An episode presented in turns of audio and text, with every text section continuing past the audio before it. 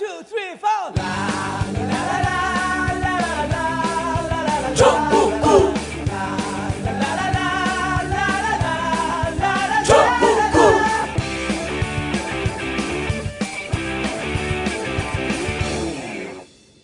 단 하나의 정통 정치 팟캐스트 전국구에서 참 다행이야. 정봉주 전국구 시작합니다. 정봉주 팬카페인 미권스 개념 빵빵 커뮤니티 파리국 회원들 그리고 전국구 애청자가 합동으로 송년회를 갖습니다. 12월 27일 토요일 오후 5시에 장소는 강서구 KBS 88체육관입니다. 여전히 슬픈 대한민국이지만 송년회를 하루만이라도 아싸 웃자 토크쇼, 가수 공연, 즐거운 경매 행사, 다양한 음식 등 행복한 한마당이 펼쳐집니다. 마음이 따뜻한 분들이라면 누구든 참석 가능합니다. 세월호 가족들도 이날 하루는 대책 없이 행복해지기 위해 대거 참석합니다. 참가비는요? 당연히 없습니다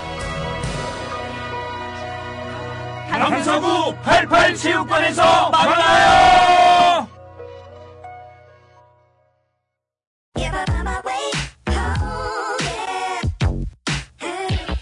정봉주의 전국구를 후원하고는 싶은데 주머니 사정이 부담된다고요?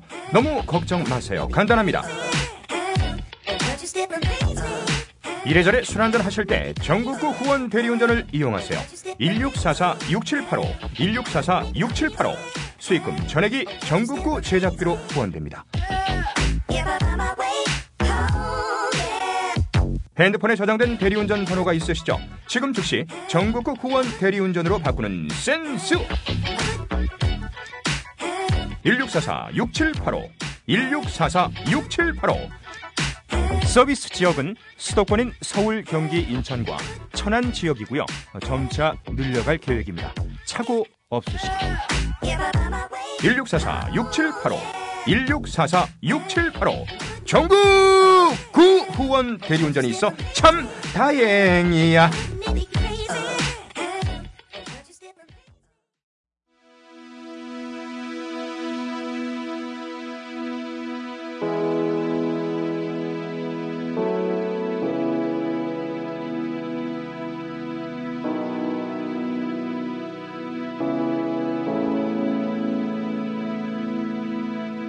정봉주의 전국구는 단순한 또 하나의 팟캐스트가 아닙니다. 정권 교체를 바라고 올바른 사회를 갈망하는 수많은 사람들의 교두보입니다.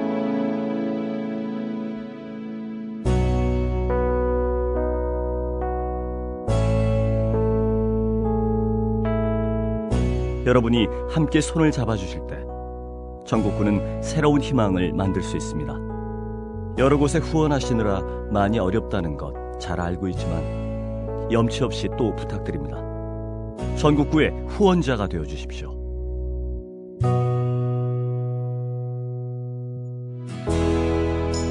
전국구 후원 안내입니다. PC를 사용하시는 분들 팟빵 전국구 페이지에서 자발적 유료 배너를 클릭해 주세요.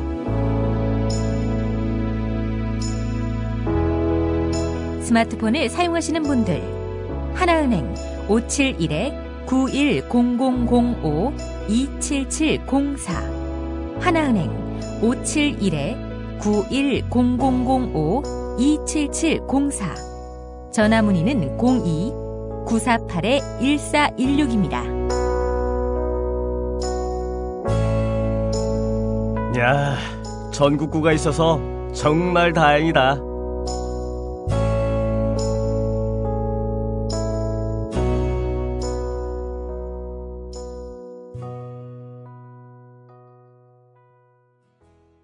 자, 이번 주제도 비선 권력 국정농단 시리즈 세 번째 해당하는 내용이죠.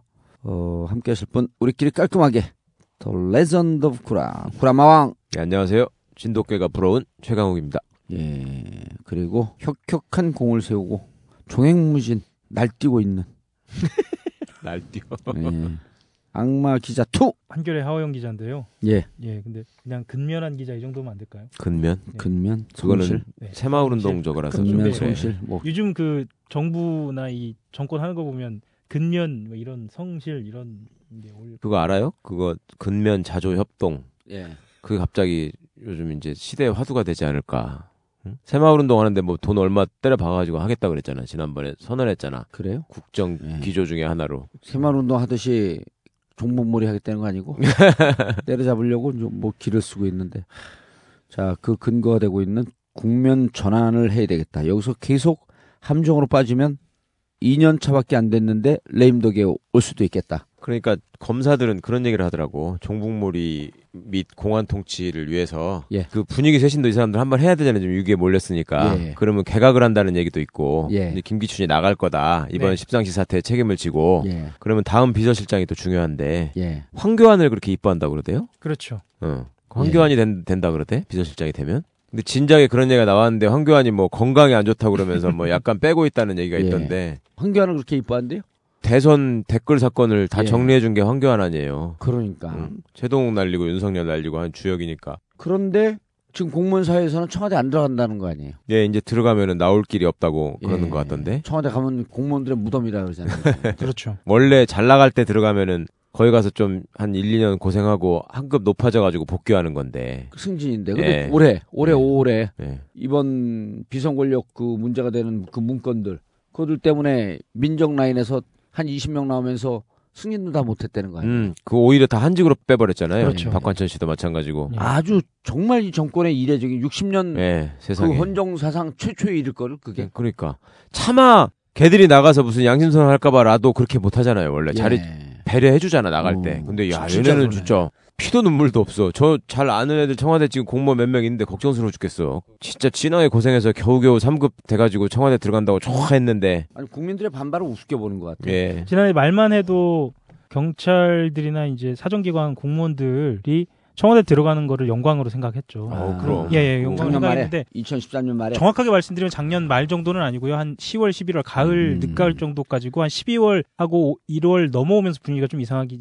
한 것 같아요. 음, 아, 예, 이제- 초반기니까 서로 들어가려고 그랬겠죠. 그렇죠. 예, 예. 그게 이제 이번에 그 박지만 씨 미행설과 예. 관련된 음. 어, 그때 막 터질 때구나. 때가 막 그 보고서가 올라가고 음. 서로 알아보고 무슨 이야기가 막 오가는 게 예. 사정기관이라고 하는 보통 경찰, 국정원, 예. 뭐 기무사 이렇게 있는 기관들 내부에서는 이렇게 소문이 이렇게 쭉 돌았나 봐요. 지금 잘못 들어가면 큰일 난다. 어, 음. 이런 이야기가 있었던 거니까 한 텀으로 봤을 때는 벌써 한 1년 전부터 이제 그런 분위기가 있었던 예. 거죠. 그때부터 이제 이게 상태가 좀 안 좋아지는 예. 이런 상황으로 접어든 거죠. 그러니까 내부에 소위 십상시 세력이 강구하니까 그렇죠. 예, 잘못 보이면은 위험하다. 그러니까 들어가는 게 꺼려진다 이런 거예요. 그렇죠. 그러니까 음. 뭐냐면 아니, 그, 런 그런 정확한 정보. 정- 어. 그런 정확한 정보가 없었음에도 불구하고 예. 느낌이 이상했던 거지. 그러니까. 그렇죠. 어, 예. 어, 어. 그런 분들은 그러니까. 그런 촉으로 가는 그러네. 그 일을. 너무 잘하면 위험해진다는 그렇죠. 거네. 어. 그러나 저기 가서 인정 받기도 그렇고 인정 안. 받기도 그렇고 그리고 갔다 오면 무조건 승진한다라고 하는 훈장이 예. 있는 거거든요. 예. 그것도 그- 없고. 그것도 깨지고. 이런 현상에 MB 정권 1년이나 1년 반 놔두고 있었던 거거든요. 예. 막판으로 가니까 서로도 안, 안 들어가려고 그러는 예, 거예요, 청와대. 예, 예. 근데 지금 이게 2년, 1년 반 지났을 때 막 저런 현상이 빚어진 거야. 그리고 청와대 들어가면 그 특징이 일이 굉장히 업무가 강도가 높은데 어, 이번 그렇죠. 청와대는 사실 그렇지 않다 그래요. 그러니까 본인이 뜻을 갖고 들어가도 예. 이렇게 특별히 할, 그래요. 예, 특별히 할 일이 없고 그러니까 일을 해 하면 성과가 나서 또 승진을 하고 음. 또 자기 뜻대로 하고 이것도 안 되고 저것도 안 되고 MB 정권 때는 방향은 잘못됐어도 늘 바빴대요. 네, 그놈이 새벽부터 일어나 설치니까. 네. 근데 여기는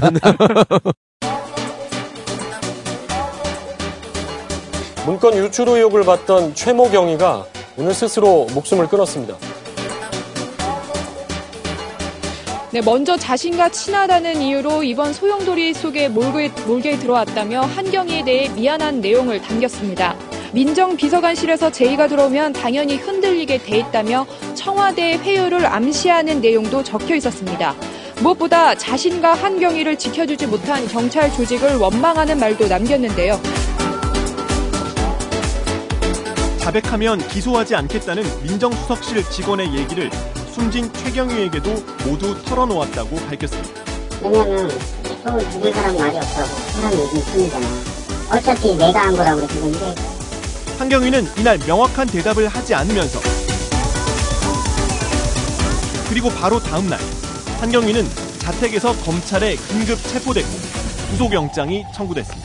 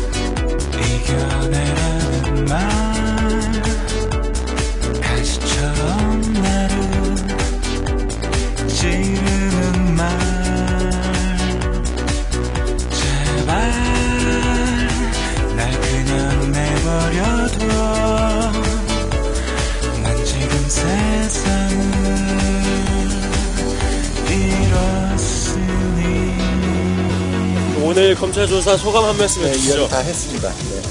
박 회장은 지난해 말 이행을 당하고 있다는 말을 주변에서 여러 차례 들었고 정윤혜 씨를 의심했다고 진술했습니다. 그러나 검찰 조사 이후에도 관련 보도가 잇따르자 해명을 하고 나섰습니다. 자신을 미행하는 사람을 본 적도 관련 자술서를 받은 적도 없다고 밝혔습니다. 민정수석실 그 누구도 한경희를 접촉한 사실이 없다는 기존 입장에 변함이 없다고 밝혔습니다. 검찰도 한경희가 회유가 아닌 통신기록 등 객관적 물증에 따라 혐의를 인정했다고 밝혔습니다. 회유설 부분은 수사 대상이 아니라며 선을 그었습니다.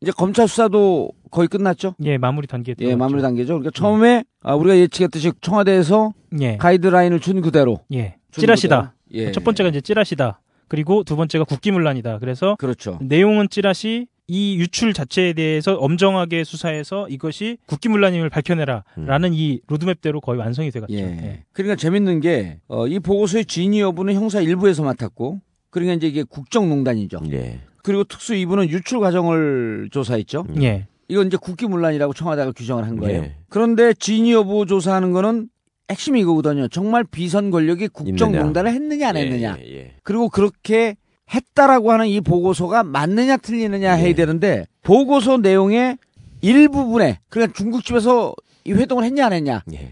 이 진위 여부를 완전히 축소를 해버리고 예. 그다음 유출의 부분에 대해서는 끊임없이 확대를 한 거예요. 그렇죠. 뭐 초기에 이미 검찰에서 예. 그 얘기를 했죠. 공식적으로 한 얘기인데 어, 십상시니까 10명이 모여야 하잖아요. 예. 그러면 이제 6에서 7명 이하가 모이면 아니다. 그것을 예, 모임이 아니다. 뭐 이렇게 얘기를 했으니까 이미 예. 그때부터도 뭐 음. 모임의 실체는 아닌 것으로 이미 가이드라인 친 거죠. 그러니까 전체적으로 보면 이번에는 총 감독이 청와대, 예. 그다음에 주연을 맡은 게 검찰. 예. 이 이상도 이하도 아닌 것 같아요. 그냥 쇼한 거고 세상에 그 결과를 모르는 사람이 아무도 없는 수사를 하고 있었으니 그러니까. 어, 아니, 누구나 다 뭐를 그렇게 덮으려고 했던 건지, 뭐를 그렇게 덮으려고 했던 건지, 우리가 지난번에 다루지 못한 거 꼭 다뤄야 될 게 있잖아요. 예. 최경희 자살, 예. 이 박지만 씨 출석. 출석. 아, 박심한 예, 예. 출두. 예, 요두 그리고- 개는 일단 좀 짚고 넘어가야죠. 예. 그러니까 이 두 가지가 빠지면 전국구에서 얘기했던 무승부 프레임이 깨지는 거 아니냐라고 이야기들을 하셨는데 어, 이 댓글을 다신 분도 이 며칠 사이에 아 그게 아니구나 아셨을 거예요. 그러니까 추경이의 죽음도 그렇고 박지만 출두도 그렇고 우리 그렇고. 큰 우리가 설정해놓은 프레임에서 하나도 한 발도 안, 안 빠져나간 예. 거예요. 실제로는 굉장히 큰 사건이거든요. 예. 예. 그러니까 최경희의 죽음 같은 경우에는 어, 민정수석실, 그러니까 청와대가 이 사건을 흔들기 위한 회유를 했다라는 거기 때문에 음. 정말 정권에 아주 결정적인 타격을 줄 수도 있는 무지 큰 그렇죠. 사건인데도 예. 예. 이것이 그냥 이렇게 지나갔고요. 음. 그리고 박지만 씨 같은 경우에도 박지만 회장 같은 경우에도 출두를 해서 만약에 이번 사건의 본질로 들어가서 예를 들면 내 미행설에 대한 음. 이야기부터 시작해서 정윤혜 씨의 실체에 대해서까지 발언을 한마디라도 제대로 했으면 음, 이건 또 다른 변곡점으로 들어가거든요. 그렇죠. 근데 그래서 그것도 하지 않았죠. 예, 그래서 지난번 박지만 출두한다라고 했을 때그 부분에 대해서 사람들이 관심이 많았죠. 예. 네. 그러니까 이제 조금 더 정리하면 이런 겁니다. 청와대가 찌라시라고 얘기를 했어요. 예. 이 내용은 찌라시를 모아놓은 수준에 불과하다. 음. 그냥 최경위의 죽음도 one of 찌라시가 된 거예요. 그렇죠. 왜냐하면 찌라시 내용을 갖고 혼자 회유를 받았다라고 하는 이런 막 상상을 하고 그러면서 왜냐면 회유를 한 적이 없다 그러니까 그렇죠. 이런 상상 속에 빠져갖고 정신 착란에 빠져갖고 확 죽은 거예요. 저쪽 입장에서 보기에는. 예. 그러니까 최경희 죽음도 찌라시의 일부. 박지만이 출두한 것도 이것이 찌라시라고 하는 것을 예. 확인해주는 과정의 일부예요. 예. 그러니까 우리가 찌라시라고 얘기한 게 끝까지 박지만 출두까지도 그냥 찌라시로 끝난 거야 이거는. 예. 아무 의미가 없는 거지. 근데 만약에 이 내용을 파고 들어가서 비서실에서 회유했다라고 하면 엄청난 사건이거든요. 그렇죠. 박지만을 미행했다라고 하면 엄청난 사건인데 이렇게 얘기하잖아요. 미행한 사람 잡아놓고 확인서를 받아놓은 내용은 없는데 우리 가족들은 미행을 당하고 있다고 생각하고 있다. 이게 뭐야? 그러니까 본인이 그렇죠. 사실대로 얘기하지 않으려고 하는 음. 흔적이 역력히 보인 거지 그게. 음. 박 회장 같은 경우에도 이런 식의 갈등, 예. 그러니까 박 대통령 누님의 측근하고의 갈등이 사실 오래된 역사거든요. 그렇겠죠. 지난번 예, 그 예. 하기자 얘기에 따르면 86년서부터 시작한 거니까 애감재단. 30년 된 거죠. 예, 그리고 2007년도에도 한번 그런 일들이 있었고 예. 그렇기 때문에 본인이 지금은 때가 아니다라고 판단했을 수도 그러니까 있고 80, 86년생이 지금 29이거든요. 그 29, 29년 된 그렇죠. 전쟁이야. 예. 그래서 지금도 끝나지 않고 앞으로도 계속 될 것이다라는 여지를 사실은 남긴 그렇죠. 그리고 청와대에서도 박지만 회장이 어떤 식으로 말할지에 대해서 예측 가능성이 떨어지기 때문에 박지만 회장의 지금 거취나 이런 것에 대해서 그냥 이대로 넘어가는. 음. 그리고 정윤회 같은 경우에도 불장난이라는 워딩이 나왔지만 예. 어, 정윤회의 존재를 그대로 그냥 클리어하고 그것이 있는 그거 자체로 넘어가는. 음. 그러니까 말 그대로 그냥 무승부 상황을 그냥 이어가게 하는 그런 상황이 된 거죠. 지난 한 주 동안에도요. 그런데 이거는 좀 어떻게 봅니까? 저는 정윤회가 불장난이라고 했을 때 두 가지 측면을 봤던 거예요. 예. 뭐냐면 이 장난질을 친 이 집단들을 가만두지 않겠다라고 하는 선전포고로도 들리기도 하고 예. 아 이게 내부적으로 조율이 되지 않아서 세게 나가면서 자기하고 대척점에 서 있는 박지만 쪽이 꼬랑지를 내리라고 하는 그런 두 가지 의미를 동시에 갖고 있었겠구나 저는 이렇게 봤어요. 네. 그래서 어 박지만 쪽과의 갈등이 있기 때문에 들어서 좀 세게 얘기할 줄 알았더니 박지만 발언은 결국은 그냥 폭죽놀이로 끝난 거죠. 음. 저쪽에서 불장난이라고 했는데 보니까 폭죽놀이에 끝났던 거란 말이야. 아 그래서 이런 고민했던 거예요. 도대체 아직 끝나지 않은 전쟁이고 30년 된 전쟁인데 박지만 회장이 저렇게 거의 백기를 들다시피 하면서 이 상황을 무마해주는 쪽에 예. 동의를 한 배경에는 뭐가 있었을까 예. 하는 게 저, 는 무척 궁금했던 거죠. 어, 예. 정윤회와 이게 어느 정도 타협선이 찾아졌을까? 예. 아니면 박근혜 대통령과 연락을 안 하고 있다 그러면 박근혜 대통령하고 타협점을 찾아졌을까? 왜냐하면 전격적인 출두였었거든요. 그렇죠. 그러니까 무언가 이루어지지 않고서 둘 중에 하나예요. 내가 가서 세게 싸우겠다. 예. 아니면 다 정리되고. 다 정리됐으니 음. 정리하는 수순으로 들어가겠다. 근데 결론은 후자였죠. 음. 박지만 씨가 그날 나온다는 거를 몰랐었나요? 갑자기 그게 나오기도 한 건가요? 아니죠. 박지만 씨 출두는 그 전부터 얘기 예고는 돼 있었죠. 예. 근데- 그런데 과연 출두할까라고 하는 게 그게 어, 이제 아. 예. 하냐 안 하냐. 안 할 가능성도 예, 있었죠. 예, 예. 안 해도 그만인 거고. 그 정윤회가 나올 때는 왜 검찰 직원이 안내해 가지고 그렇죠. 전용 엘리베이터를 통해 가지고 이렇게 데리고 갔고 네. 박지만 씨는 일반 피의자처럼 들어간 건데 예. 그거는 뭐라고 설명해요 검찰은 정윤회는 왜 그렇게 했다는 거예요? 아 그런 게 보여요? 예, 정윤회 씨는 그러니까 검찰 직원이 아예 처음부터 안내를 해서 박지원이는 어디로 갈지 몰랐고 우왕좌왕했다는 어, 거 그리고 아니에요, 이제 처음에. 출입증도 받, 받아갖고 이렇게 해서 들어가는데 정윤회는 그런 게 없이 그냥 음. 전용 엘리베이터로 딱 들어갔다는 거잖아. 명확하게 설명은 하지 않은데요. 네. 그러니까 이제 그것도 하나의 성- 상징적인 의미가 그렇죠. 있는 거죠. 응. 아. 응. 그러니까 그때 이미 딱 아. 게임 아 이쪽은 그냥 단순 참고인이나 피의자고 예, 예. 저쪽은 VIP를 모- 모시듯이 예, 예, 예. 들어갔고. 예. 모시고 그러니까- 들어가는 거고. 박지만 회장한테는 두 가지를 clear해 준 거죠. 예. 하나는 7인회고요. 음. 하나는 미행설에 대한 본인의 주장이죠. 그러니까 예. 미행을 한 주체는 정윤회 씨로 알려져 있지만 미행을 당했다라고 주장한 게 박지만 쪽이었으니까요. 근데 예.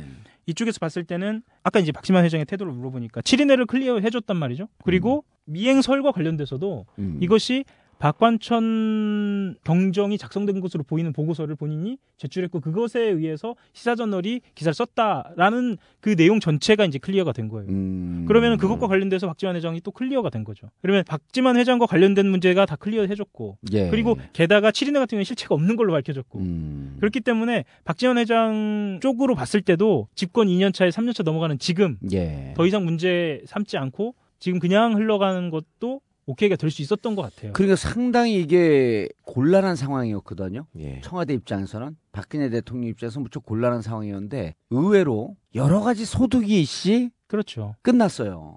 그러니까 앞으로 이제 이것이 예. 어떻게 잠복이 돼서 어떻게 터져 나올지에 대해서는 여전히 아주 risky한 측면이 높지만 이번 사건을 정리하는 과정에서 보면 청와대에서 이렇게 깔끔하게 정리할까? 저는 정리되는 걸 봐도 역시 상당히 전략적으로 훈련된 예. 무언가 전략팀이 있지 않고선 이렇게 정리할 수 없겠다라고 하는 의구심이 계속 남는 거예요. 음. 그러니까 clear라고 하는 표현을 썼는데 정리된 게 무척 많아요. 그 박근혜 대통령이 정리하는 과정에서 결코 손해 보지 않은 우린 내상을 입었다고 얘기하지- 얘기하지만 예. 결코 손해 보지 않은 측면이 무척 많은 거예요. 예. 박지만 정리됐죠? 아, 어느 날부터 조홍천이 또 조용해졌잖아. 그렇죠. 이거 막 계속 떠들 것 같았는데 조용해지면서 빠지고 처벌 대상에서. 본인이 이제 각 언론사에 인터뷰를 하면서 어, 이러저러하게 이제 청와대 행동의 어떤 부당함에 대해서 알렸는데 음. 최근 들어서는 본인이 직접 얘기하지 않고요. 본인의 페이스북이라든가 어, 아니면 SNS를 어. 통해서 전체적으로 공지를 해요. 그리고 나는 몰랐다. 음, 이렇게 얘기를 하는 조홍천, 거는 예, 예, 예. 지금까지 검찰의 수사가 맞다는 것의 우회적인 표현이죠. 음. 나는 몰랐다라고 얘기하면 음. 어, 검찰에서 정리한 대로 박한춘 경정이 문건을 작성해서 반출을 했고 한경희 최경희가 복사를 본을 유출해서 전달을 하고 이 과정을 본인은 몰랐다라는 거거든요. 그리고 이 혼돈의 상황에서 나는 빠져나올 테니 날 건들지 마라. 그렇죠. 그런데 이거는 그냥 단순히 혼자 생각이 아니고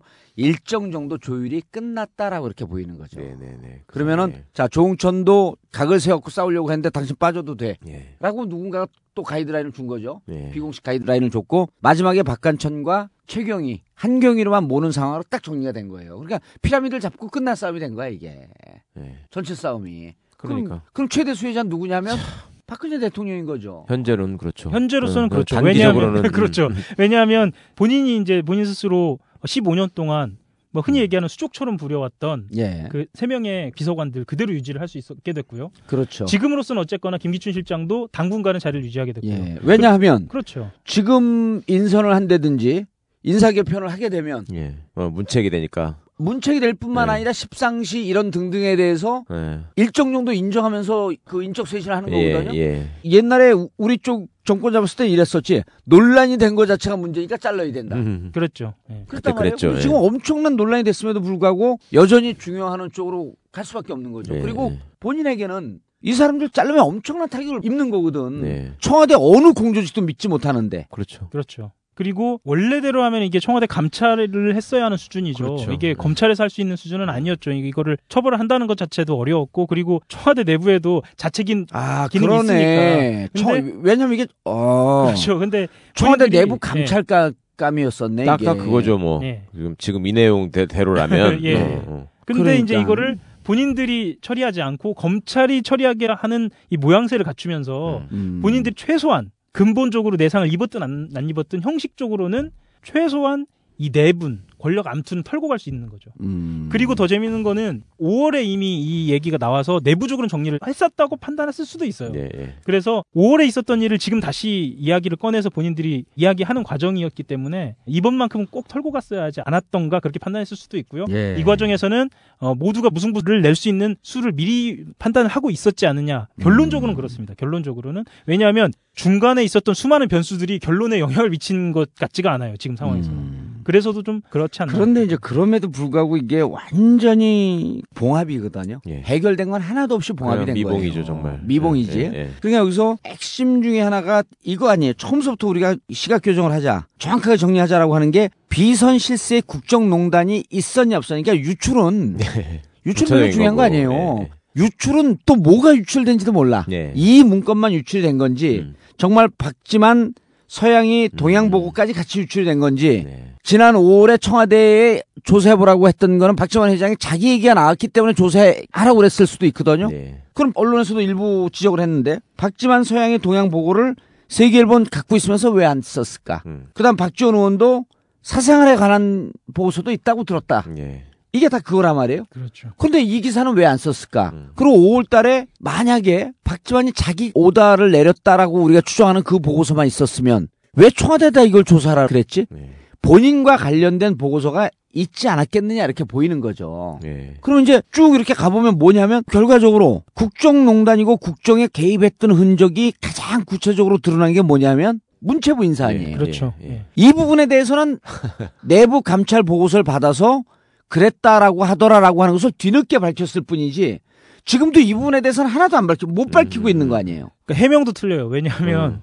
우리는 문체부 국과장을 통해서 감사를 시킨 적이 없다라고 이야기를 하거든요. 어. 이 해명 자체가 틀려요. 왜냐하면 어. 문체부 국과장이 경질된 것은 감사 때문이 아니고요. 내부 조사 때문이었거든요. 네. 그러니까 이게 정식적으로 대대적인 감사가 이루어진 거는 8월이고 음. 예. 어쨌거나 이분들이 예, 본격적으로 감사를 하기 이전에 음. 한두 달 전에 더 거슬러 올라가면 5월쯤에 그보다 더 먼저 이 사람들이 예비 조사를 했고 그것에 대한 보고서가 올라갔기 때문이거든요. 예. 그런데 그것에 대한 해명을 감사라고 해명을 하는 것 자체도 음. 틀렸는데 그것도 지금 전혀 조사는 이루어지지 않았어요. 음. 마치 그냥 없는 일처럼 하고 넘어가더라고요. 그렇죠. 아예, 아예 언급을 안 하고. 그러니까. 쌩까고 예. 옆에서 예를 들어갖고 막 지저대는데 뭔 일이 있냐 그러고 그냥 눈만 앞으로 뜨고 가고 있는 네. 거죠. 자 전체적으로 무승부로 가는데 그래도 꼭 짚어야 될 게 이제 오늘 지난주 금요일인가요? 한겨레에서 이제 몇 가지 해결해야 될 걸 좀 지적을 했는데 그것과 그다음에 이제 우리가 추적하고 판단했던 걸 근거로 해갖고 몇 가지 좀 짚어봐야 될 것 같은데 우리끼리 서로 돕자. 광고 시간입니다. 햇살, 공기, 바람, 그리고 생명. 세상에서 가장 소중한 것은 모두 공짜. 그래서 한마디로 닷컴의 모든 영어 강의도 평생 공짜입니다. 미국 사람을 설득해가지고 지갑에서 돈을 꺼내게 만들 정도 영어가 돼야 돼. 그거 어떻게 할 거예요? 세상에서 제일 소중한 것은 공짜 맞네요. 한마디로 닷컴 정말 감동했어요. 아들, 딸, 온 가족이 함께 공부 중입니다. 유료 사이트보다 더 좋은데요? 요 비밀을 제가 알려드릴 테니까 이제부터 잘 들으셔야 돼. 이거는 우주에 나만 얘기하는 거야. 해외 교민들과 유학생들에게 더 인정받는 안녕하세요. 한마디로 닷컴 박기범 강사입니다. 아무도 묻지도 따지지도 않고 가입하셨다고요? 정말이에요. 제가 가입한 보험인데 뭐가 보장되는지 하나도 모르고 있더라니까요. 제대로 가입했다고 생각했는데 보상금이 너무 적게 나왔다고요? 정말이에요. 두꺼운 약관을 읽어봐도 모르겠고 보험은 너무 어려워요. 걱정 마십시오. 마이보험 체크가 도와드립니다. 보상받을 때 어떤 서류가 필요한지, 얼마나 보상받을 수 있는지 이미 가입된 보험 상품도 분석해주며 전문 설계사가 20여 개 보험사의 다양한 상품 중에서 당신에게 가장 유리한 것을 추천해 드립니다. 1800-7917 마이보험 체크로 지금 전화 주세요. 1800-7917 인터넷 한글 주소 마이보험.com 또는 카카오톡에서 아이디 검색 마이보험을 친구 추가하여 상담하실 수 있습니다. 우리는 생각했습니다. 실외는 가까운 곳에 있다고. 우리가 파는 것은 음료 몇 잔일지 모르지만 거기에 담겨 있는 것이 정직함이라면 세상은 보다 건강해질 것입니다. 그래서 아낌없이 담았습니다. 평산네이처 아로니아 친 친 친 지금 딴지마켓에서 구입하십시오.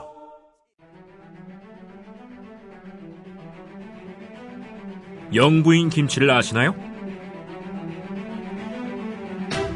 가장 좋은 최고급 국산 재료를 사용하는 프리미엄급 최고급 김치입니다. 1박 2일에도 나왔던 전주 김치 명인 박영자 선생님의 손맛으로 담급니다.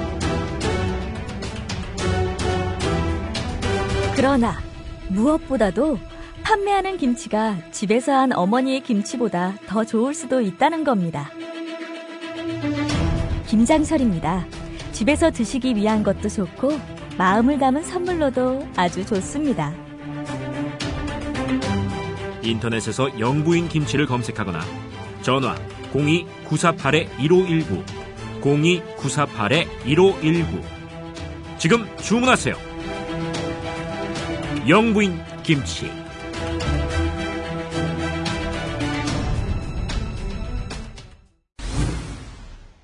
지금 얘기했던 문체부 인사 문제가 하나가 있고 이거에 대해서 하나도 얘기를 안 하는 거죠. 그렇죠. 말 말의 앞뒤가 틀렸고 그 다음에 저는 이제 이게 궁금한 거예요. 전체적으로 보면 박지원 회장이 들어가면서 일정 정도 조율이 되지 않고 들어가기는 어려웠을 것이다. 박지만 회장이. 박지원 회장이. 그러면 어, 이 조율이 아까도 잠깐 얘기했지만 정윤회 씨와 조율이 됐겠느냐 아니면 대통령과 조율이 됐겠느냐 이것도 의미심장하게 들여다봐야 되지 않나요? 그렇죠. 근데 만약에 예. 지금 조율의 당사자로 정윤회 씨가 등장한다라고 생각을 하면 예. 만약에 그런 상황이라면 실제로 레임덕이고 박지만 회장이 이렇게 물러나지 않았겠죠. 왜냐하면 박지만 회장이 정윤회에 대한 감정은 30년 골을 파고 있는 감정이기 때문에 이번에야말로 승부수라고 생각했겠죠. 아... 하지만 지금은 마지막 final round가 아니다라고 아니다. 이렇게 본 거지. 그렇다고 한다면 정윤회 씨가 본인의 조율 말하자면 counterpart가 아니었다는 얘기죠. 아, 지금 그렇지. 누군가가 나타나서 지금 때가 아니고 자제하라라는 이제 시그널이 있었겠죠. 그러니까 이렇게 보는 거죠. 그러니까 정윤회 씨와 박지만 회장은 뛰어넘을 수 없는 고를 갖고 있는데 그거는 도저히 이런 상황에서 지금 이게 첫 번째 전쟁이 아니잖아요. 그렇죠. 86년 전쟁이 한 번 있었고 그렇죠. 중간에도 한 번 있지 않았었나요? 예, 2007년도. 2007년으로 기억합니다. 2007년 대선 때도 예. 그때도 한 번 충돌이 있었고 이번 지금 세 번째거든요. 예. 박지원 회장이 지금 밀려 있는 세력이기 때문에 지금 부딪혀봐야 이길 승산도 없고 그럼에도 불구하고 정윤혜 씨가 한번 만나자 그랬다는 거 아니에요? 그렇죠. 럴 때도 거절했단 말이에요. 미행서를 갖고. 예. 그럴 때도 거절했는데 이번에 출두할 때 보면은 기자들도 그렇게 보는 거예요. 조율이. 예. 조율이 됐다고 보는 거 아니야? 그러니까 본인이 이야기하고 본인이 조사를 받는 태도라든가 이런 것들이 예. 뭔가 폭로되거나 아니면 뭔가 더 진전이 되거나 이런 태도는 아니었던 그건. 아니었죠. 그럼 예. 조율이 됐는데 그거는 팍팍 조율일 가능성이 높다. 뭐 그렇다고 음. 봐야겠죠. 그리고 그냥 정윤회 자체로만 봤을 때는 어떻게 보- 비춰질지 모르겠는데 예. 이제 항상 그 정윤회 씨 뒤에는 최순실 씨가 있다라는 걸 전제로 했을 때는 음. 최순실은 여전히 대통령으로부터 그렇죠. 강한 신뢰를 받고 있고. 예. 음. 그렇다고 했을 때는 예. 보다 그 지금 현재로서는 이제 중간에 그러니까 이렇게 볼 수 있겠네요. 그. 이렇게 볼 수 있겠네요. 박지만 회장과 현 정권의 입장에서 보면 어쨌든 이 상황이 총체적 몰락으로까지 가서는 안 된다라고 하는 것에 대한 공감대는 있을 수 있고. 그렇죠. 그다음 박지만 회장 입장에서는 어, 내가 지고 내가 밀려 있는 상황이지만 지금 마지막 회전은 아니다. 그렇죠. 네. 아직도 갈 길이 좀 남아 있다라고 하는 것 때문에 일정 정도 양보했을 가능성으로 보인다. 예, 두 가지인데요. 하나는 이미 패전의 경험이 있고 본인이 그렇죠. 또 하나는 특별한 변수는 아닐지 모르겠는데 본인이 혈육이라는 점 있잖아요. 예. 이런 점에 대한 고려는 없었던 것 같아요. 그건 예, 전혀 그런 없었던 건것 없고 같은데. 음. 전략적인 판단이 있었던 것 같아요. 86년도에도 혈육이란 관점은 없었잖아요. 예, 2007년도 마찬가지였고. 예. 안타깝다. 참. 예. 그다음에 이제 또 하나 궁금한 게 이런 거예요. 이제 우리는 청와대 해명이 잘 신뢰가 안 가요. 예. 그러니까 최경희는 자살을 했고 한경희는 회의를 했다 그랬다가 말을 바꿨단 말이에요. 예. 자, 그럼 민정실의 주- 회유인데 도대체 민정실은 무엇을 덮으려고 하기 위해서 회유를 했을까? 회유가 있었다고 한다면 네. 이런 거죠. 자, 이 상황이 이렇게 그 널리 퍼지는 게 별로 안 좋아라고 하는 이런 그냥 총론적 차원이 아니고 구체적으로 가리려고 했던 사람은 무언가를 가리려고 했던데 그 가리려고 했던 게 사실은 이번에 노출된 이 문건이 사실이라고 하는 것을 간접적으로 시인한 거 아니냐. 그걸 어떻게 봅니까? 뭘, 가, 뭘 가리기 위해서? 이것도 두 가지인데요. 만약에 이 문건이 진짜 찌라시고 이게 허위였다라고 한다면 5월에 사달이 났겠죠. 그렇죠. 우리가 지난번에 지적했던 거 아니에요. 예. 왜? 5월에 노출됐는데 5월엔 가만히 있다가 그렇죠. 이번에 세계일보가 보도하면서 뭐 전략적으로 수를 두면서 보고 그 판단했고 보고한 것도 아니잖아요. 네. 그리고 민정수석실에서 이렇게 무리를 한 것을 보자면 지금 검찰에서는 정윤회 문건이 유출된 경로를 파악을 못했거든요. 음. 그러니까 정윤회 문건이 파악된 경로를 알아야 돼요. 아. 그런데 박지만 회장 문건과 정윤의 문건이 같은 경로로 유출됐다는 거 아니에요? 됐는지 안 됐는지 아무도 모르는 거지. 지금 모르는 거죠. 아. 그런데 이제 아마 검찰 수사는 같은 경로로 유출됐다라고 아마 발표가 날 겁니다. 예. 예, 같은 지금. 예, 예, 음. 아마 그렇게 날 건데 그때 당시까지는 이런 사건이 벌어지기 전까지 예. 이제 최경희가 그렇게 사망하고 한경희가 그렇게 폭로하기 전까지 폭로한 건 아니죠. 본인이 이제 말을 아니라고 말을 했으니까요. 전까지는 결정적인 문건, 예. 정윤회 문건이 그 방식으로 유출됐는지에 대한 음. 확증이 없었던 거예요. 그래서 무리를 한 거고 그렇다라고 보여져요. 그래서 사실 정윤회 씨 문건 그리고 그들을 둘러싼 십상시로 불리는 사람들 음. 이것의 실체에 대한 의심이 더 커지는 거죠. 예. 그래서 무리를 한 거고요. 그리고 언론에서 끝까지 추적하지 않고 추적하기도 좀 어렵고 검찰이 포인트를 두지 않았던 게 우리가 첫 회에서 문제 제기했던 거예요. 도대체 작성을 지시한 주체는 누구였었냐. 이게 가장 핵심적인 사안 중에 하나 아닌가요? 그렇죠. 누가 작성을 지시했느냐. 예. 없어 아무도. 그냥 박관춘이 혼자 심심해서 심심해서 작성한 거야. 지금 결론적으로는 박지만 회장 미영설도 박관천이 지금 했고. 작성한 걸로. 그러니까. 박관천이가 비서실장 위에 있는 위치예요. 박관춘이가 다 했어. 그렇죠. 지금 그 상황 그렇게 돼가고 예. 그러니까 지금 대한민국 경찰의 최고 정보 수집 전문가라는 사람이 찌라시 만든 사람이 돼버린 거예요. 그렇죠. 그- 그렇게 하고 끝내려고 하는데 박관철 씨는 또 무슨 저기 일부 기자들한테 재미있는 게 한두 개가 아니다. 말해야 되는 게 뭐 이런 얘기를 했다는 것 같던데. 음. 박관천은 모든 걸 다 알고 있죠. 그러니까. 근데 지금 이제 뭐 또 병원에 있다가 긴급 체포된 상황이잖아요. 예. 그러면 지금 긴급 체포를 오밤중에 했어야 될 이유도 지금 있을 거고. 네. 그 뭐가 좀 더 나가는 게 두려웠겠죠. 박관천 입을 통해서. 그러니까 우리가 옛날 정권에서도 보면 이런 얘기를 하잖아요. 네. 내가 입을 열면 이 정권은 예, 끝장난다. 예, 예. 그- 그 러나 그런, 그럼에도 예, 불구하고 그들의. 생리상 예. 끝까지 안 벌리죠. 예, 예. 왜냐하면 그거 벌리게 되면 이 정권이 죽는 것뿐만 아니라 본인이 음, 죽으니까. 자기가 먼저 죽으니까. 예. 그러니까 지금 들어가서 열심히 지금 밀당을 하고 있을 텐데. 예. 그렇죠. 그리고 이렇게 되는 거 우리가 예측해 볼 수 있죠. 구속될 거예요 아마. 예. 그리고 1심에서 실형이 나올 가능성이 높습니다. 네. 2심에서 집행유예. 그렇죠. 그렇죠. 땡. 종치는 거죠. 그게 무슨 부지.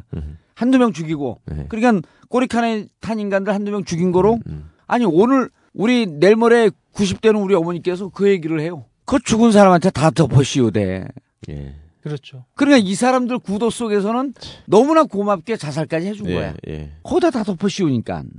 그러니까 누가 작성하라고 했는지 이 상황에 이 파악을 하기 위해서 누가 왜 이걸 지시했는가라고 하는 게 처음부터 포인트를 잡아야 되는데 그건 다 피해간 거죠. 예.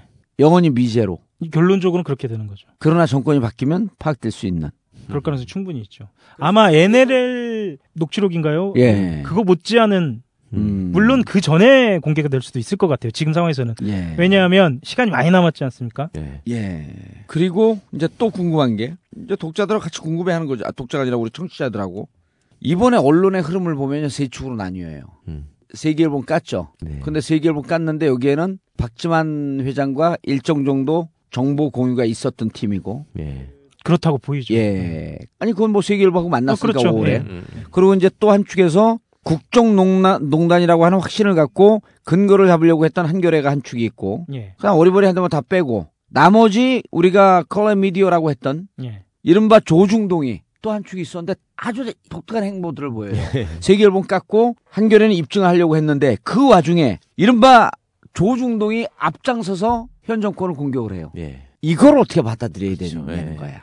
이거를. 그냥 십상시를 기정사실화하고 공격을 하잖아. 그렇죠. 예. 그러니까 이런 거예요. 이렇게 볼 수 있는 거거든. 정말 저 사람들이 언론으로서 양심 때문에 이 비선 권력의 국정농단을 용서할 수 없다. 예. 우리가 보수주의고 꼴통이지만 그래도 이것만은 참을 수 없다라고 하면서 했다라고 하는데 이제까지 그들의 행보를 보면 이렇게 진정성 있게 받아들여질 수 없는 거 아니에요. 그렇죠. 이들이 갖고 있는 카드를 갖고 이 정권이 이렇게 볼 수 있는 거죠. 하나는 이 정권 이대로 뒀다가 정권 재창출 안 된다. 같이 죽겠다. 그럼 우리 같이 죽겠다. 예, 예. 그러니까 이 정권을 공격함으로 인해서 보수 진영도 정신을 차리고 제대로 하고 있다라고 하는 것을 일반 국민들에게 보여줘야 될 필요가 있지 않겠느냐 예. 하면서 내부에서 차기 대권을 준비하는 사람들에게 정신 차려라. 그렇죠. 실제로 그래서 김문수 뭐 하냐? 김무성 뭐 하냐? 예, 그렇게 이 얘기를 했던 거고. 그래서 언론의 양태를 보면 참 특이할 정도로 예. 현 정권을 집중적으로 공격을 했단 말이에요. 그럴 만한 무기가 또 있었다라고 정설로 알려져 있죠. 안 까고 있는 거죠, 이 사람들이. 아, 자기도 뭘 갖고 있는데. 다 갖고 있죠. 예. 그래서 이 갖고 있는 거를 우리는 박지만 회장 서양이 동향 보고서 내용이 아닐까. 네. 이거는 어쨌든 공개는 됐는데 지금 안 까진 거거든요. 예. 그리고 세계일보는 이걸 쥐고서 박지만 회장한테 줬는데 기사를 안 썼단 예, 말이에요. 자, 여기에서 이제 하나 앞으로 박지만 서향희 동향 보고서는 기사가 나올까요, 안 나올까요? 당분간 나오기는 어렵습니다. 왜 그러냐면 음. 일단 아랫배 힘 빠지면 나오겠죠? 일단 이것과 관련된 동향 보고서, 그러니까 최소한 박관천의 손을 탄 보고서는 예. 거짓으로 판명이 됐기 음. 때문에 이게 어떤 식으로 확인이 되지 않고서는 기사가 나오기가 힘들죠. 이게 언론의 생리기도 하고 예. 다른 방식은 있어요. 예를 들면 뭐 어떤 언론에서는 아 주간지로 가면 되죠. 그렇죠. 주간지를 터뜨리고 그것을 main에서 받아주는 그런 쓰리 쿠션 방식도 있고. 그렇죠. 그러면 방법 많아요. 그런데 지금은 아니라는 거죠. 예. 아니, 제가 그 빨대를 대고 있는 이 그 정윤회 전문가들, 예. 정윤의 예, 예. 마크맨들, 그 친구들은 다 갖고 있어요. 아, 그 문건요? 다 어, 갖고 있어요. 어. 어디서 받았냐니까 청와대에서 받았대. 예. 보여주라니까 싫대. 예. 왜냐면 자- 이게 유출됐을 때 이미 유출로 이번에 여러, 번- 여러 명 깨졌기 예, 때문에 예. 유출 함부로 못 하는 거지, 이제는. 기사도 못 쓰고. 그런데 이게 좀 잠잠해지고 음. 현 정권이 정말 이게 수습도 안 되는 상태에서 아랫배 힘 빠질 때쯤 되면 나올 수가 그래서 있겠죠. 본물 터지겠네. 그리고 그러거나 혹은 박지만 회장이 4차 회전을 준비할 때 네. 그렇죠. 너희들 나 이거로 깠지 예. 하면서 다시 역공을 할 가능성이 있는 거죠. 예. 그리고 문제는 뭐냐면요. 이번에 국정개입 보고서가 공개가 되면서 흔히 말하는 이제 시중에 그 보고서다라고 유통되는 문건들이 있어요. 엄청 많아요. 그러니까 그게 보고서인지 아닌지 몰라요. 근데 아. 보고서다라고 형식을 갖추고 유통되는 문건들이 있다 그래요. 음. 네, 그래서 기자들도 예. 그거에 대한 진입 파악이 좀 안 되는 그런 상황이 돼버린 거죠. 그리고 이제 우리가 피해갈 수 없는 어, 새정년의 똥볼질 예. 이거 필히 얘기해야죠. 자 지금 검사 수사에 대한 여론조사 해봐야 돼요. 이거 못 믿겠다라고 하는 게 내가 보기에는 6, 70% 나오거든요. 예, 그렇겠죠. 그러니까 이제 새정치민주연합 당 지도부에서 뭐라고 얘기하냐면 특검해야 된대요. 예. 특검. 예. 특검을 이번 사안에 대해서는 특검을 새누리당에서 받을 가능성도 있어요. 음. 이번 사안은. 네. 해봤자 헛방일 수 있기 때문에. 헛방이니까요. 예. 그러면 그런 순간 뭐가 되냐면 이 사건이 현 정부에서 얘기했던 검찰이 얘기했던 그대로 승인을 해주는 거예요. 그렇죠. 예. endorsement 예. 또 나와 공인을 해주는 거야 공인. 네. 그러니까 지금 새정년에서 특검하자라고 하는 것은 우리는 현 정권의 이중대라고 하는 얘기밖에 안 되는 거예요. 예. 왜 그러냐면 이게 진행되는 과정, 속- 과정 속에서 긴급 현안 질의를 하기 위한 상임위가 열릴 수 있었죠. 그렇죠. 적어도 법사위원장 새정년 소속 아니에요. 법사위원장 이상민 위원장 아니에요. 예. 운영이 행안이 이런 거 상임위 소, 소집해갖고 여기서 무슨 일이 있었냐면 상임위 소집 갖고 싸웠어야 되거든. 한 달 반 동안 내가 보니까 싸우는 데는 딱 두 군데밖에 없어. 한겨레 신문과 전국구. 그러니까 국회는 안 열리지 않았어 이거 가지고? 아예, 열- 아예. 국회를 열어야 되는 거죠 그렇지, 상임위를. 아니 운영위 같은 경우는 청와대 부를 수 있는 거 아니에요? 그렇죠. 예. 최소한 이제만 총무비서까지 나올 수 있죠. 아니 운영이 소집해갖고 운영 예를 들면 상임위원장이 어느 어디 소속인지 모르겠어. 근데 법사위는 검찰 수사가 제대로 되고 있는지 네. 이 부분에 대해서 도대체 무슨 얘기를 하고 있는지 그렇죠. 법사위 소집해갖고 그럼 새누리당이 안 하겠다 그러잖아요. 그럼 아갖고 그럼 싸우면서 예, 예, 예. 이걸 갖고 계속 옆에서 정말 이걸 진실을 밝혀내려고 하는 그렇죠. 적어도 운영에는 소집하자 그랬어야죠. 그렇죠. 법사위 교문이 교문위도 교문위 서로- 있죠. 교문위도 해서 그거 문체위도 이제 따- 아니 이제 뒷박치고 있어. 그거 아, 야당 위원장 서른 위원장이잖아. 그럼요 교문이. 예, 근데 안 해.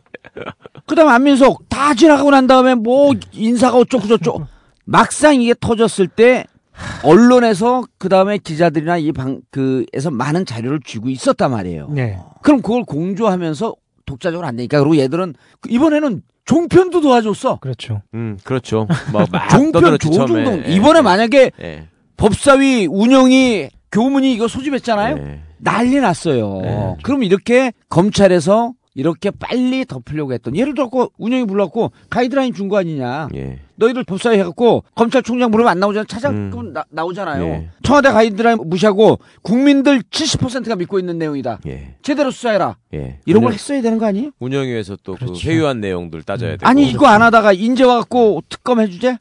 특검 하재? 그건 특검하는 거 인정해 주자는 거예요. 네. 11번의 특검 속에서 밝혀낸 게 뭐가 있는데. 그래 특검 한다고 우리가 광화문 팔았다. 이렇게 큰 사건이 났을 때 예. 전략적으로 어, 일사불란하게 움직일 수 있는 준비가 안 돼 있었던 거죠. 이게 사실 음, 전혀- 정당 전혀 없었던 것 예, 같아요. 예. 그러면 그런 자기들 있습니다. 2016년에 아, 전당대회라고 하는 그 small 블랙홀.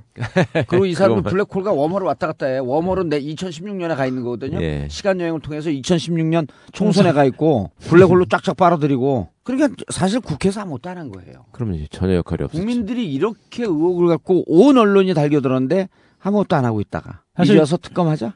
예, 그러니까 그게 남용되어서는 안 되지만 국회에서는 자유롭게 얘기할 수 있거든요. 국회에서는 음. 그러지 않습니까? 국회에서는 뭐 긴급 현안 질의뿐만 아니라 의혹에 대해서 자유롭게 얘기할 수 있는 장들이 열리는데. 그러면 몰카 시계 까지 말고. 근데 아. 그게 좀 활용이 안 돼서 그리고 정보는 사정기관이나 이제 언론사만 모이는 게 아니라 가장 많이 모이는 곳이 또 여의도잖아요. 국회죠. 예. 그리고 그래서 난 이런 얘기 말씀드리고 싶어요. 이번 이건 특검 하지 마요. 특검에서 괜히 면죄부 주지 말고 네. 특검 하지 말고 덮어놓고 정권 바뀐 다음에 다시 끄집어내. 그게 살려가는 걸 수도 있을 것 같습니다. 예? 살려가는 것일 수도 있고. 그럼요. 그리고 왜냐하면 이거는 지금 거기 나왔던 자료가 있기 때문에 어떤 식으로든 간에 내부 등등 해갖고 이 권력투쟁에 와줘서 나온 거기 때문에 다른 정보들, 진짜 숨어있는 정보들이 나오거든요, 결국 이 정권 내에서. 그럴 때 또 싸워야지. 준비가, 준비가. 기본적으로 그러니까 정권이 교체된다는 생각이 없어서 이 사람들이 그러는 건지 정말 이해가 안 가. 아니 내가 얘기하니까 이해되시잖아요. 운영이 행안이 법사위 소집 안 하면 소집하는 거 갖고 싸우는 것만 해도 국민들이 그렇죠. 그, 러면 이 네. 불씨를 이렇게 빨리 죽일 수가 없었거든. 네. 이거 갖고 싸우면서 1월, 2월 임시국회 하면서 이거 계속 하자. 그러면 2월 6일 날 있을 전당대회 이 흥행도 됩니다 이게. 그렇죠. 이게 이제 하나의 어, 상대를 만들어 놓는 거죠. 그럼요. 아니 상대가 있어야지 싸움이 되는 거거든. 예. 다 죽여버렸어. 결론 그렇게 됐네요. 예. 한경희는 지금 어떻게 돼 있죠? 한경희는 체포 안 됐잖아요. 예. 한경희는 지금 병원에 있는 걸로. 그, 그렇게 하면 예. 돼 있죠. 지금 정신이 뭐 이상해질 정도로. 그럼 괴로- 박관천과. 한경희는 그 체포하겠다라고 그 기소하겠다라고 하는 입장이잖아요. 그러니까요. 근데 예. 박관천 씨는 체포를 했고 한 경위는 놔두고 있단 말이야. 예. 그것도 참 보면 박관천이 뭔가 더 위험한 사람인 거지. 이 사람들 그렇죠. 보기에는. 아, 박관천이는 그 key man이에요, key man. 네. 그러니까요. 예. 예, 예. 그 박관천이 조응천이 내게 지 시했다, 누군가 음. 지시했다, 뒷배가 누가 있다라고 하는 얘기만 털어도 예. 그것만 털어도 이 사건은 다시 휘발성을 갖고 터지는 거죠. 예, 그러니까 언론이 주목하고 있는 몇 명의 한 사람 중에 박관천이 들어가 버렸어요 이미. 음. 그러니까 정윤회 그리고 나머지 그 세 명의 비서관 그리고 박지만 그리고 박관천 오히려 조응천보다. 음. 조응천보다도. 예. 예. 왜냐하면 조응천 비서관은 본인이 이미 아는 게 별로 없다라고 인정을 해버렸기 때문에. 음. 근데 박관천은 그런 이야기를 한 적이 없거든요. 음. 그랬기 때문에 이미 이 사건에 대해서는 박관천이 핵심 인물로 지금 서 있는 거죠. 음. 그러니까 이렇게 보는 거죠. 박관천이 조응천이 사수고 박관천이 부사수이지만 네. 실제 내용 측면에서는 이게 역전돼 네, 네. 역전된 네. 상태에서 지금 역전된 게 아니고 네. 이미 청와대에 있을 때도 상당히 박관천이가 정보 사이드에서는 훨씬 더 강력한 authority를 갖고 있었 을 가능성이 있다. 무슨 말씀이냐면 조응천 order만 받은 것이 아니고 문고리 3인방하고도 정보 교류가 있었을 가능성이 무척 높은 거예요. 어, 박관천은. 박관천이요. 네, 네. 그리고 박관천이 조금 더 소설을 깊게 써, 써보면 네. 조응천의 order를 받으면서 실질적으로 박관천이 박지만 회장하고도 라인이 닿았을 가능성이 있다. 예. 그러니까 이거는 이중삼중으로 온갖 곳에 빨대를 대고 음. 정보를 주고받고 하면서 여기서 허브 역할을 예. 했었을. 가능성이 예. 있다는 거죠. 그리고 각 진영에서는 이 박관천을 통해서 음. 박관천을 활용하면서 자기들 정보 그 내부의 권력 투쟁 이런 것 등등을 이 사람을 통해서 용이하게 해- 해갔던 측면이 있, 있었던 거고. 충분히 그런 능력이 되는 충분히 사람이잖아요. 능력이 되는 예, 사람이죠. 예, 예. 왜냐하면 정보 사이드에서 그렇죠. 아주 잔뼈가 굵은 선수 중에 선수거든요. 예, 감옥 들어가면 우리 면회 한번 가자고. 그 비서관하고의 그 관련성 아까 말씀하셔서 조금만 말씀을 드리면 실제로 확인이 되진 않았는데 그 알려 졌다라는 식으로 보도가 된 것은 안봉근 제2부속 비서관 같은 경우에는 경찰 인사에 개입되지 않았는가라는 의혹이 제기된 적이 있었거든요. 예. 그것하고 연결이 연결을 해보자면 박관천도 경찰 출신이잖아요. 그렇죠. 어, 거기서 혜택을 볼 수도 있었고. 있었을 수도 있는 예. 거죠. 그러면 어, 박관천이 교집합으로 갖고 있었을 만한 이 라인들은 굉장히 무궁무진. 무궁무진하죠. 또 이렇게 되잖아요. 안봉근 비서관이 정윤회하고 가장 가까운 관계라 그러잖아요. 아, 셋 중에도요. 셋 중에 예, 예, 아, 예. 제일 가까운 게 안봉근이라 그러잖아요. 예. 그러면 박관천 입장에서는 그런 권력 구도 흐름을 정확하게 알고 있는데 예. 내가 누구와 어느 정도 저- 선을 대고 있어야지. 그다음에 안봉근이가 조홍천 얘기에 따르면 안봉근이 안봉근 비서관이 경찰 인사 있을 때 단수로 가져왔다 이렇게 주장을 음. 아, 예, 하는 그- 거 아니에요. 그랬었죠. 예, 예. 그럼 경찰 인사에 대해서 관여하고 있는 게 안봉근, 안봉근이 정윤회하고 가장 막역한 관계. 그럼 박관천 입장에서는 이 세 명 중에 가장 유력한 카드, 가까이 하기에 힘이 있는 사람을 안봉근으로 봐- 봤을 수 있는 거죠. 예, 예. 예를 들어 정우승은 정윤하고 안 친하다 그랬잖아요. 그렇죠. 그게 박관천 눈엔 다 보인 거죠. 어. 그래서 정우승한테 접근할 때 보면 중간에 오 행정관을 통해서 연- 연결을 해요. 조홍천도. 어. 박감천도 그 이 양반하고 손댔던 흔적은 없는 거란 없죠. 말이야. 예. 그런데 안봉근이 경찰 인사에 개입을 했고 여기가 경찰 아이오 출신이고 예. 이러면은 충분히 어느 쪽에 손이 돼 있는지 모르니까 박관천이 입을 여는 순간 이 내용들이 다 터지는 거지. 글쎄. 그런데 예. 박관천을 지금 구속 기소를 하게 되면 옷을 벗겨야 되는데 경찰 옷을 그걸 역으로 이렇게 되어 있죠. 어떻게 아, 딜을 그- 할지 모르겠네. 아니 딜은 이미 끝났죠. 왜냐하면 정보 사이드에 있는 사람들은 예. 많은 정보를 쥐고 있는 것만큼 어. 동등한 무게로 예. 많은 결함을 갖고 있죠. 그러지 않나요? 뭐 그래서 뭐 이번에 그런 자살 사건이라든가 예. 이런 것들에 대해서도 좀 베일에 가려져 있는 아니, 그러니까. 예를 들어 박관천 구속 수사 하겠다라고 하- 하면요, 네가 구속 수사했을 때 벌리지 못할 만한 근거를 우리가 쥐고 있으니 한번 벌리려면 벌려봐라고 네. 얘기하는 것과 똑같은 거예요. 네, 그렇죠. 예. 저 사람이 아니 유출했다라고 하는 흔적도 없는 거거든. 네. 근거도 없는 거예요. 근데 구속 수사하겠다. 너 입이 무서우니까 일단 묶어두겠다. 음. 그럼 묶어놓는데 벌릴 수 없는 무엇인가의 카드를 우리가 갖고 있다라고 하는 것을 예. 간접적으로 얘기를 하고 있는 거지. 그리고 경찰이든 검찰이든 정보 사이드에 있는 사람은 그런 약점을 늘 쥐고 있- 그 안고 있고 아마 그래서 그냥 이렇게 끝날 가능성이 높다는 거죠. 무승부죠. 예. suspending. 그냥 걸려버리는 그냥, 거예요. 그냥 어. 고래 싸움에 새우등 터진 거네 진짜. 그렇죠. 예. 그래서 더 가슴이 아픈 것 같습니다. 예. 그러니까 그러니까 이 새우는 새정치민주연합도 새우거든요. 새우가 아니라 돌고래가 돼갖고 이게 사이를 헤엄치고 다닐 수 있어야 되는데. 아니 최경희 한경, 한경이가 뭐 힘이 없어서 당한다라는 취지의 얘기를 했잖아요. 그렇죠. 그러니까 경찰이 이렇게 힘이 없다라고 예. 하는 걸 뭐 처음 느꼈다. 경찰청 차장인가가 뭐. 그 지 혼자 생각이지 경찰이 왜 힘이 없냐 나 그래서 그 소리 듣고 기가 막혀서 남아 있는 의혹 몇 가지만 좀 예, 정리하시죠. 볼까요? 예. 어. 뭐 역으로 말씀을 드리면 예. 그 민정수석실이 과연 이 수사가 진행되면서 실제로 외압을 했는지 예. 이 여부는 밝혀져야 할 것 같고요. 그렇죠. 이게 첫 번째고. 영원히 안 밝혀질 거 아니에요, 근데? JTBC가 녹음을 갖고 있다며. 예, 이것도 두고 봐야죠. 네. 음. 이것도 앞으로의 재판을 좀 두고 봐야죠. 그렇지. 예. 한경희 얘기. 박관천의 재판. 예, 예. 그리고 정윤회 씨와 박지만 회장의 권력 암투가 실제로 있었는지 이거는 조금 더긴 이거는 그렇죠. 두고 예. 두고 봐야 할 것 같고요. 그거는 2차 정보를 갖고 있는 사람이 2차 보도가 진행되면서 이제 나오겠죠. 그렇죠. 예. 그리고 다른 묶음으로는 이제 국정농단, 예. 인사 개입이나 다른 어떤 권력형 어, 개입이 있었는지 여부들. 예. 그러니까 예를 들면 문화체육관광부라든가 그렇죠. 아니면 현안이라든가 뭐 경찰 인사라든가 저거는 끝까지 밝혀줘야 되는 거예요. 근거 구체적. 근거가 있는데 말을 그거는- 아 장관까지 얘기했는데 입을 다 닫아버린 거 아니야. 아, 그러니까요. 예. 이런 어, 크게 한 세 묶음 정도는 이제 앞으로 좀 지켜봐야. 예. 그리고 또 하나 마지막에 예. 문고리 권력 3인방에 대한 인사를 할 거냐 말할 거냐. 거냐 말 거냐. 예. 김기춘은 어떻게 될 거냐. 예. 네. 기춘 대학은 어떻게 할 거냐. 예. 최대 수혜자가 됐어요. 또 이번에. 예, 이번 예. 판에 허, 자기는 잘못한 것도 없이 욕만 얻어 먹었던 사람이 예. 됐어. 어우. 그러니까. 예.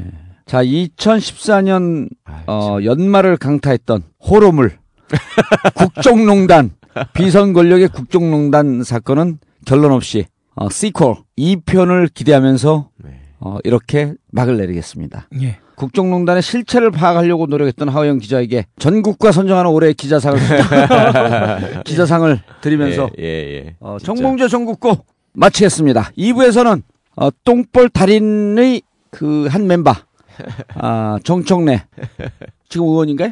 아, 아, 정청래 의원을 모시고 어, 얘기를 듣도록 하겠습니다. 정봉재 전국고 마치겠습니다. 감사합니다.